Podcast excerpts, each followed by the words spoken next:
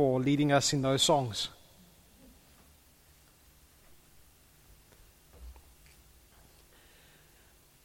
Our neighbor had some fun this week, and I came home to a lovely little present in our, um, in our uh, postbox. Debbie knows what happened to her neighbor. Where's Debbie? Debbie, right there. Do you know what happened to Anne? Yesterday or No, before yesterday. well, she lost her lovely husband uh, earlier this year, and they never had any children, and they've been together, and they come out from England years and years and years ago. And I first met her when I used to go to Weight Watchers, and we've been friends ever since. So she had a garage sale yesterday, so I was there uh, the day before and helped set it up and everything. But she's a lovely person, She's a lovely person. Um, and we had to park in his. Yeah, it was horrible. no, she's a lovely person. It's really sad uh, what's happened to her, but, but I was thinking of something else. My beautiful wife got a phone call during the week going, Don't come out of your house! She, she's a nice, calm person, so she would have said it in a gentle, lovely, calm tones, but don't come out of your house. There's a snake in my front garden. Is that kind of. Yes. Must be true. She phoned us to tell us there was a snake in her front garden. Uh, she was really nice. Basically, don't go out. Be very careful when you walk. There's people coming to fetch it. And the good news is, I, I presumed they had fetched it, um, but turns out I found out yesterday, no, they couldn't find it. So there's a snake somewhere in our neighborhood. Uh, we've got a card in the post box saying, Here is the number of the snake catcher if you find it. now, I don't know about you, but, but I love snakes about as much as I love spiders. Oh, I. Taryn, can I tell them the story of how I punched you? Do you want to tell them the story of how I punched you? Please tell them. Taryn and I were going for a walk around a lake. It had been raining that week. The path was flooded, but there was a little footpath next to the main path. And so we started walking. I'm in front, you know, being a good husband, protecting my wife, going in front. I stop, there's a snake crawling away from me. I yell, Snake! I turn around, arms flailing. I punch her in the nose. I fall down in the water. The snake still. I get up, I'm covered head to foot in mud, and Taryn looks at me and says, You do know you hit me. She, she was doing the right, she just stood there, calm and collected. I hate snakes, they make me afraid. Uh, who here is something that. Gloria?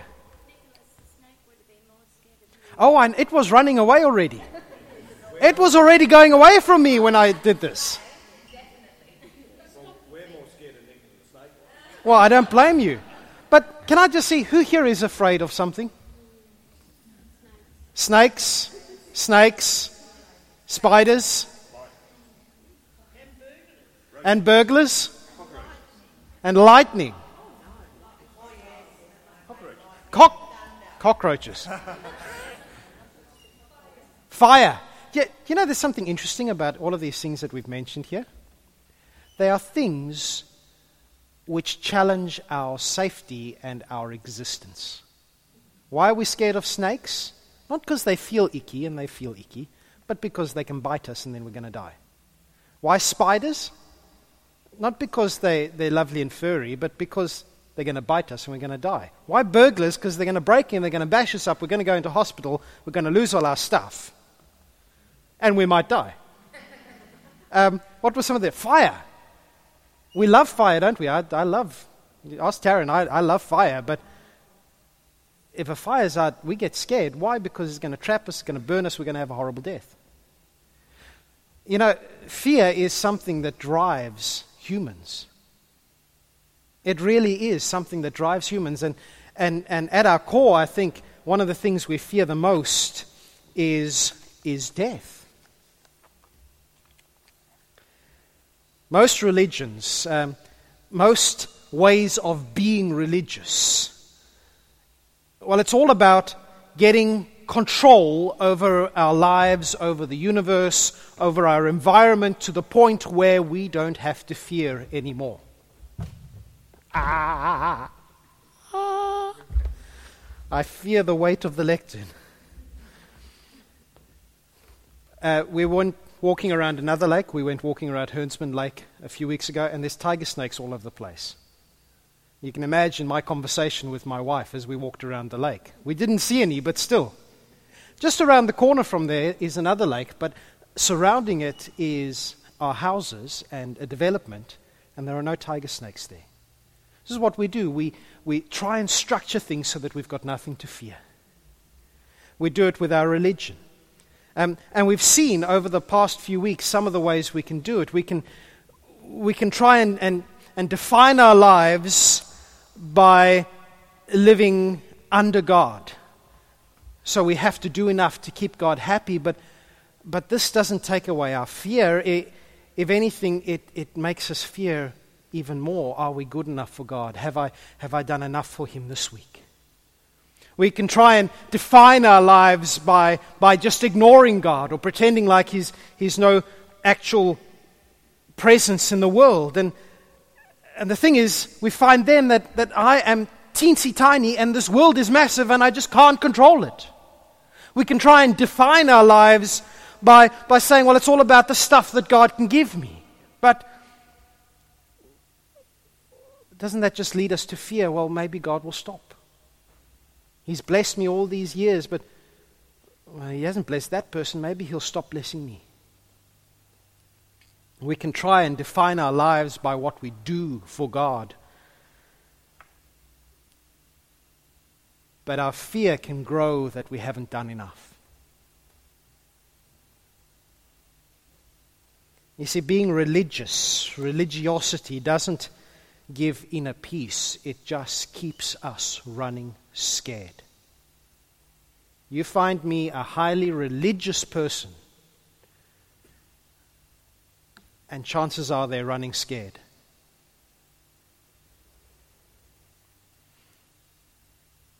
You know when you're running faster and you feel like you're going to fall over? What do you do to stop yourself falling over? No, you run faster. If you're sensible, you slow down. You realize you're falling, but, but you run faster to try and catch your feet up to the rest of your body. And it's stupid because you're going to fall. But that's what we do. We are like Jeremiah 2:13 where where God says to them you're like people who dig leaky wells that can hold no water and we just keep pouring water in. Pouring water in and it just runs away. But we've seen, I hope we've seen that, that life with God, if we define our lives, define our lives, at the center of our lives, if we define it as living with God, uh, it, it's, it's different than all of these other ways of defining our lives and defining being religious. Because life with God is not about getting control. Every other form of religion is about getting control ultimately, but life with God is more about surrendering control and trusting God. Have you ever watched trapeze artists? Henri Nouwen, the, the theologian, and let me say again, um, I'm indebted to, to Skye Jethani's book With for this parts of this sermon. Um, Henri Nouwen, he tells the story of this great theologian um, who was watching the trapeze artists. And he realized what matters for a trapeze artist isn't so much letting go of the bar. I mean, any old fool can let go of a bar. What matters is knowing that someone will catch you. He said, I can only fly freely when I know that there is a catcher to catch me. And so the real question for us today is this do I trust God to catch me? And can I trust Him amidst the fears of this world? Now, whether, you, uh, whether I trust you depends a lot on uh, the sort of person that you are. If I have known Colin for years and years and years, and I know that every time I say, catch me, he walks away, I'm not going to try and, and rely on him to catch me. But it's the same with God. The sort of person God is defines whether I will trust Him or not. And, and we come to our passage today and we say to it, What is God like? And I think John answers and says to us, God is absolutely trustworthy. Why? Because God is love. God is love. It, it's not that God is loving. It's not that one of the things God does is to love us. I mean, that, that's true, but, but John says something even more radical than that. He's saying that God is love. There is no part of God that is not driven by or expressing of love. Even God's anger and wrath is just the flip side of his jealous love. Why does God get angry? Because he loves us too much for us to be caught up in sin. Everything about God is driven by his love. That doesn't mean, let's just quickly say, that, that we can interchange love and God. The, the words aren't synonyms. And let's also be pretty clear that, um, that God is love, but love isn't God. It is God's character that defines what love is, not the other way around. So, how do I know that God is love? Well, I know it by how He has acted in history. Particularly, I know it because He sent His own Son, Jesus. Why? Because He loved the world. For God so loved the world that He gave His one and only Son. I think in Jesus we see something of God's heart, God's character, God's person revealed and unveiled for us all to see. I mean, Jesus was sent from the Father to us that you and I might live, that we might be with Him, that we might learn to treasure Him, and that we might learn how much He treasures us, that we might be united to Him, that we might be with Him for all eternity. He loved us so much says John here in verses 9 and 10 that he was willing to pay the ultimate penalty for our sins, as we've remembered at communion, that we might be reconciled with God. This is our God. This is who he is. This is the God of extravagant love expressed in history, in space, in time. Who is God? God is love. Now, I'm trying to read your expressions, and I'm wondering if they're ho hum. Yeah, yeah, God's love. Heard this. Moving on. History was 2,000 years ago. John saw Jesus. He, he touched him. He ate with him. John could write clearly God is love, but does God still love us today? I mean, God does bless today. He, he heals the sick, he, he does all sorts of amazing things. But how do I know that God still is love? Well, partly because the Bible says God never changes, but but I think one of the ways we experience it, remember last week we were, we were on about experiencing God now. One of the ways we experience that God is love is through God's people. I read a, uh, an interesting illustration this week. It's uh, Dr. Kathleen Wermke director of the Center for Pre Speech Development and Developmental Disorders at the University of Würzburg in Germany. Got to have fun with German names, don't you? She did this study of uh, babies crying. Now, I don't know many people who like to listen to babies cry, but she recorded lots and lots and lots and lots of babies crying. Um, and she did it across different nationalities. And she analyzed the cries of the babies. And a baby's cry is a baby's cry. Yes?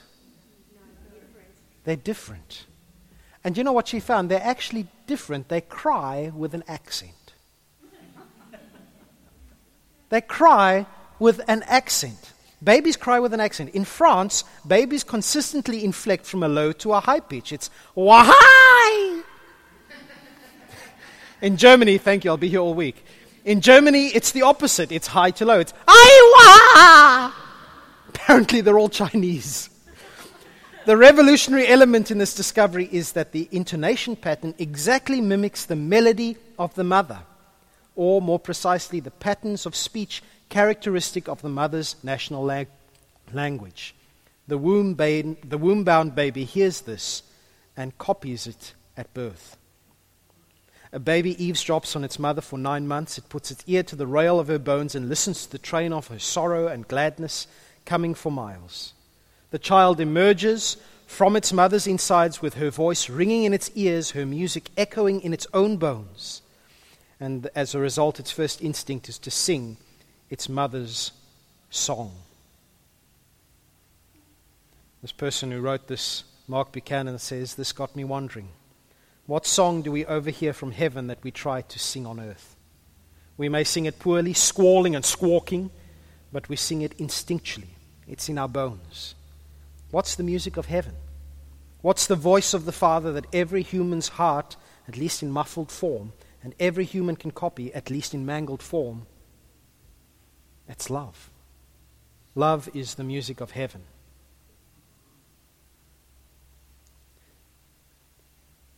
The church is the community of those who are loved by God. We've seen this over the past weeks how much God loves us. How clearly he, every song that he sings, every word that he says, just resounds with his love for us. How on the cross his love booms across the universe. And the community of God, the church, is the place where God himself is in residence, where he lives by his Spirit in us, amongst us. And so John says to us, because we are loved by God, let us show that love. Jesus said, By this, all people will know that you are my, that you are my disciples if you have love one for another. In fact, John says in verses 8 and 20 that 8 and 20 that someone who doesn't love others can't possibly know God. Does that make anyone here feel uncomfortable? You know, it's true. Sin does get in the way, but but a child unthinkingly mimics its mother. And the more we spend in God, with God, amongst God, the more we mimic Him. The more His love gets expressed in us and through us. And John's not just saying, do it unthinkingly. He, he wants us to go out of our way to love. He says, since God has loved us, let us love others. And he's not saying, Go and love the Christians in your church. Because if you do, God will love you. He is not saying, God will be angry with you if you don't love your neighbor. No, he's saying, God has loved you.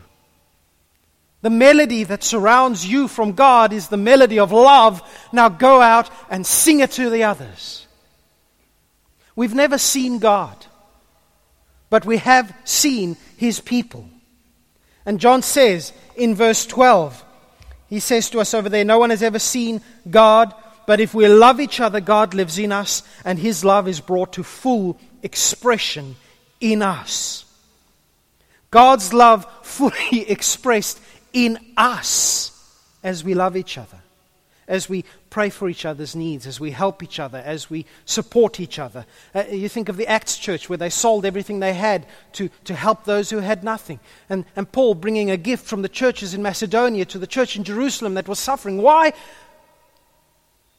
Because of love. Let every. Make sure you pay every debt, said Paul uh, a month ago, except let only this debt remain outstanding the debt to love.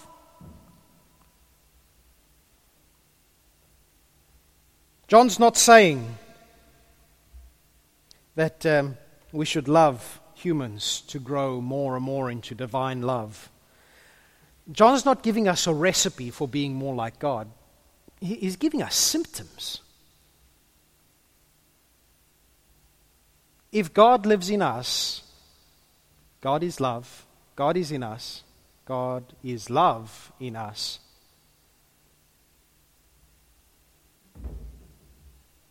If God's really in us, we would love God and we would love His children. But Nick, some of His children are scumbags.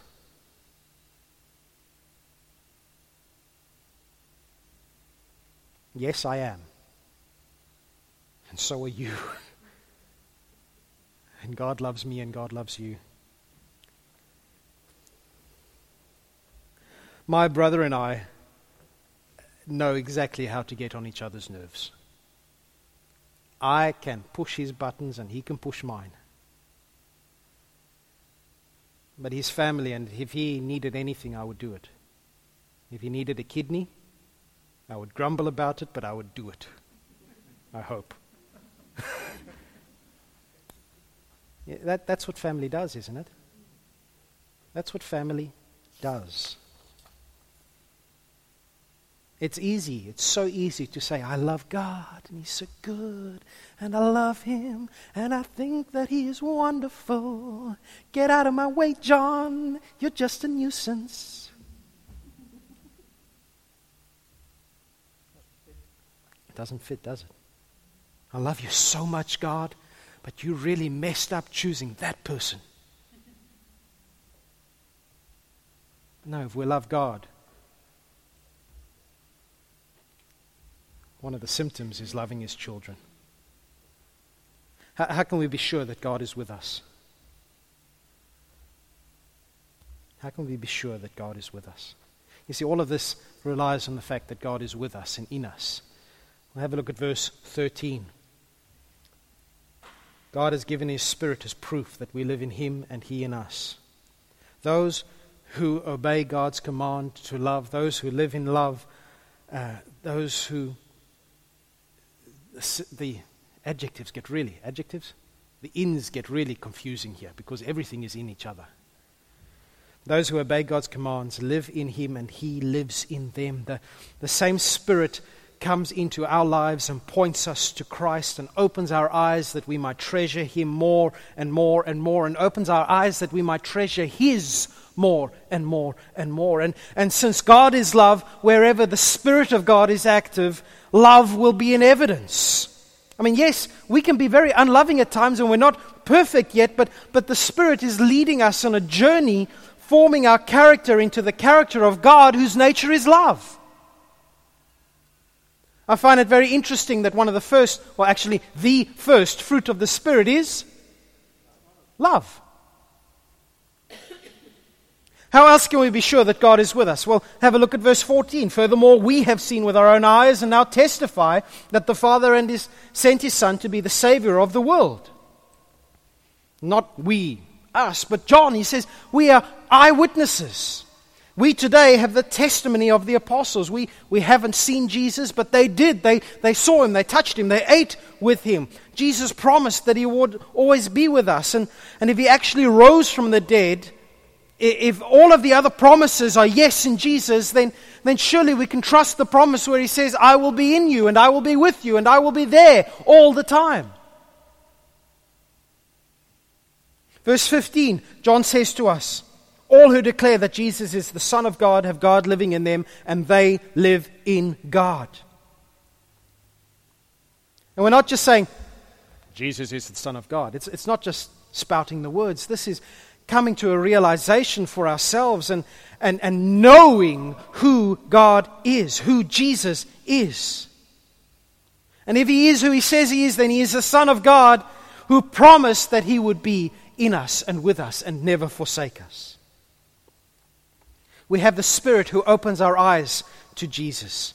We have the testimony of the apostles whom we believe and come to see who Jesus really is. And then out of that, we trust God's love. We know how much God loves us. And we have put our trust in His love.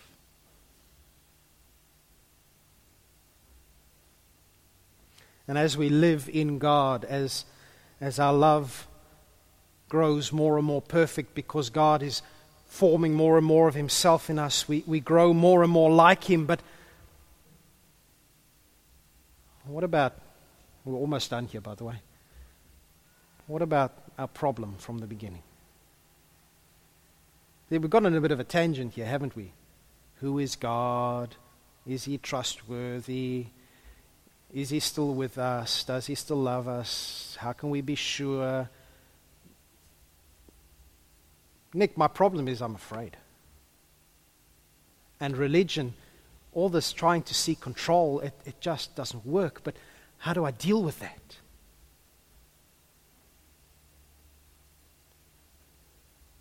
Well, any notion that we can control our own fate and, and drive out our fears, it's drivel. But if we live in God's love and if God lives in us, we have nothing to fear. Verse 18, just one of my favorite verses ever. Perfect love.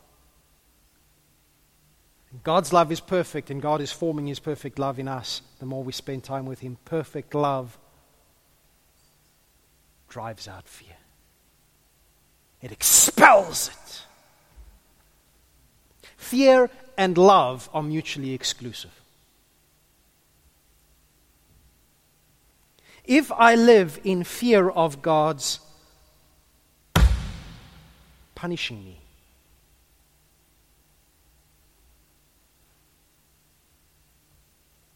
has anyone ever been afraid of God with a big stick? Never? Never? Eric, you have? Fran? Taryn? Leonora? Colin? Just all put your hands up.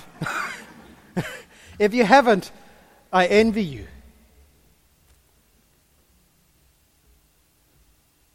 Because if we live in fear of God's punishing us, we haven't realized yet how much He loves us. Or we've forgotten how much He loves us. There are so many Christians in this world of ours who are caught in a web of fear, who are afraid that God is angry about some past thing that you've done.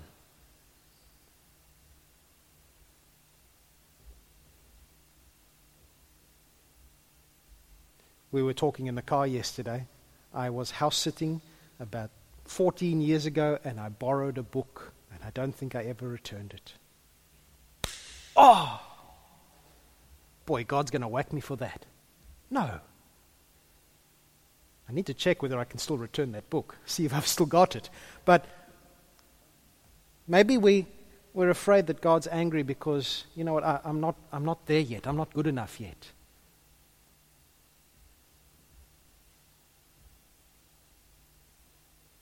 Eric's always smiling no matter what his circumstances is. He's made it. How come I'm not as good a Christian as Eric? God's going to look at Eric and is going to compare me to Eric and is going to, Eric, you're brilliant, and Nick, you're, why can't you be more like Eric? And Eric's going, God's going to look at me and is going to say, Eric, why can't you be more like Lynn? If we're thinking like this, we don't know how much God loves us. How many Christians are paralyzed thinking that God is standing there with a big stick waiting to whack us, when in fact God is standing there with his arms wide open. You know, the devil is all too happy to whisper these lies that we tell ourselves. Yes, you're right, you are the worst person. Yes, yes, you're right, he could never love you after that. Yes, you're right, he's not going to love you now. Yes, you are so right. You're just not as good as that person. You might as well give up. God's standing there, not with a big stick. He's, he's standing there with nail scarred hands going, I love you so much. As far as the east is from the west, so far have I removed your sins from you. He loved us enough to send his own son to die with us. That any punishment that we deserve has already been paid for. There's nothing left to pay. And if, if only we would realize how much God loves us, we wouldn't dread his presence. We wouldn't even dread death. If God is for us, then who can be against us? Can snakes or spiders or fire or cockroaches or any of these things? Now, that's the Nicholas authorized version. It's not quite according to Scripture, but I think it carries the point. If only we would realize how much God loves us. If only we would grow and long for His presence. If we would long for His presence, we would pray for it. We would live like heaven was already here on earth. May your kingdom come. If only we realized how perfectly God loves me, we would want to love Him, to treasure Him more and more, and to treasure His children too.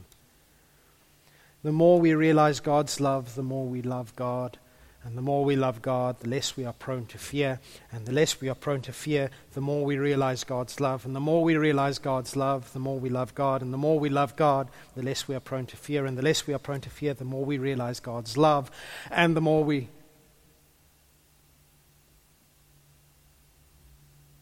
And we break out of the cycle of fear and seeking control. And we go to I trust you. And I love you. And I trust you. And I love you. And I will surrender all of my fears and worries to you because you are the one who loves me. Brothers and sisters, this is love, not that we love God, but that He loves. Can you say it with me? One word M E. Me. Me.